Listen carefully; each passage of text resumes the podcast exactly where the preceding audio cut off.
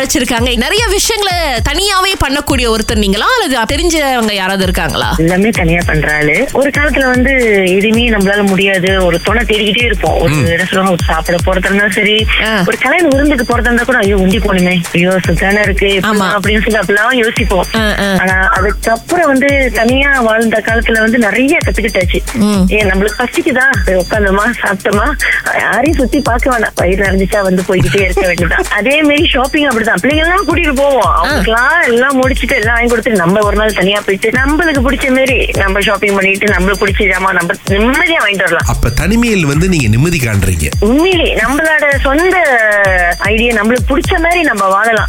யாருமே எதிர்பார்க்க தேவையில்ல.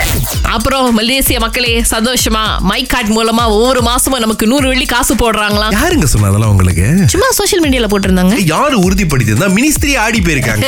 என்னது? ஒவ்வொரு மைக்கட்டுக்கும் நூறு வெள்ளியா மாசம் மாசம் வேறயா?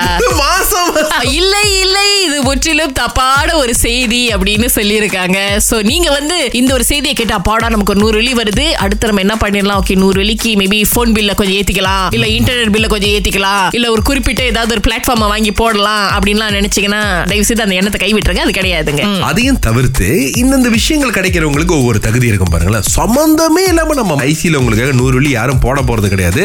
மினிஸ்திரியே வந்து ஆட்டம் கண்டு போயிருக்காங்க. வேண்டாம். யாரு போட்டாங்கன்னா ட்ராக் டவுன் பண்ணி பிடிச்சி அதுக்கப்புறம் சமன் பண்ணாங்கன்னா அது பெரிய விஷயம் ஆயிரும் இவர் வந்து ஒரு ஆசிரியர். சோ இவர் வந்து பாத்தீங்கன்னா கிரீக் அப்படின்ற பகுதியில் இருக்கக்கூடிய ஒரு பள்ளிக்கு வந்து இருபது பன்னெண்டுல வந்து டிரான்ஸ்ஃபர் பண்ணிருக்காங்க. சோ அங்க போறதுக்கே இவர் வந்து அந்த ஆத்த கடந்து போகணும் போட்ல ஏறி போகணும் அப்படின்னு தெரிய வந்திருக்கு. சோ டிரான்ஸ்ஃபர் பண்ண பிறகு ஏப்ரல் மூணாம் தேதி இருபது பதிமூணுல ஒரு நாள் வேலைக்கு போயிருக்காரு.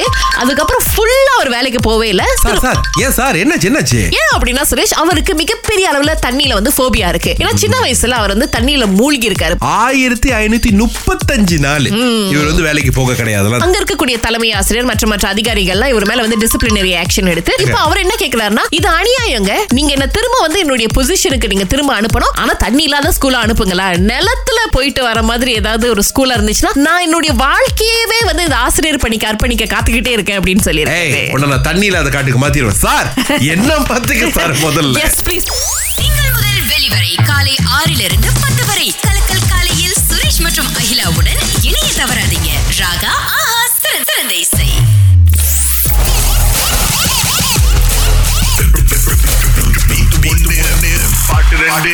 நேத்து யாரும் சரியான பதில் சொல்லாததுனால இன்னைக்கு நம்ம கைவசம் 200 ரிங்கிட் இருக்கின்றது. கோயிலா கோயந்தர் அழைச்சிருக்காங்க. இதுதான் பாடல்.